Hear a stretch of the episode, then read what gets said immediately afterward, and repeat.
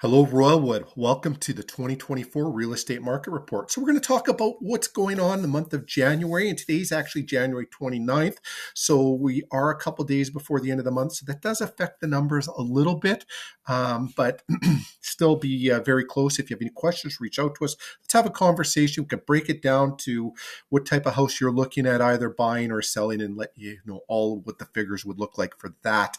Um, currently, they're showing zero sales in the month of January with three listings. Now, out of those three listings, one is pending sale, so it will probably go sold in the next little while. But let's look at what did January last year look at? Still had three active sale, one sale. It looks like it's going to be very, um, very type of similar numbers. We are seeing in other neighborhoods the numbers are down, less inventory, less sales, and I think that's about to change.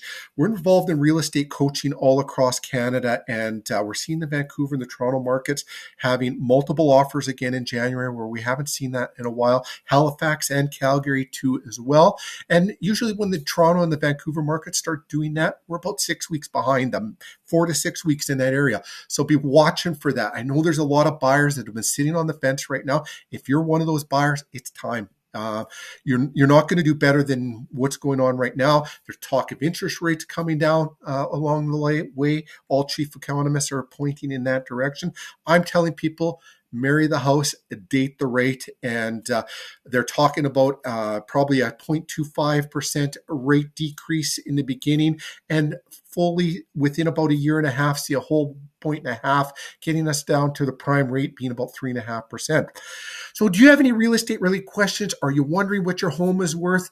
Um, some of the things that you see here, months of inventory, that's a metric to determine MOI, months of inventory, a metric to determine the liquidity of any real estate market. So that'll tell you um, if it's a buyer's market, a seller's market, or a balanced market. Zero to four months worth of inventory would be a would be a, uh, a seller's market. Four to six months is a balanced market. Beyond six months is a buyer's market.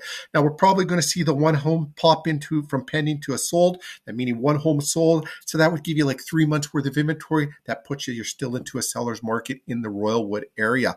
So any real questions? Reach out to us. Let's have a conversation. We'd love to talk with you. We love chatting real estate, and uh, we'll look forward to have more conversations along the way with you. Have a great day, everyone.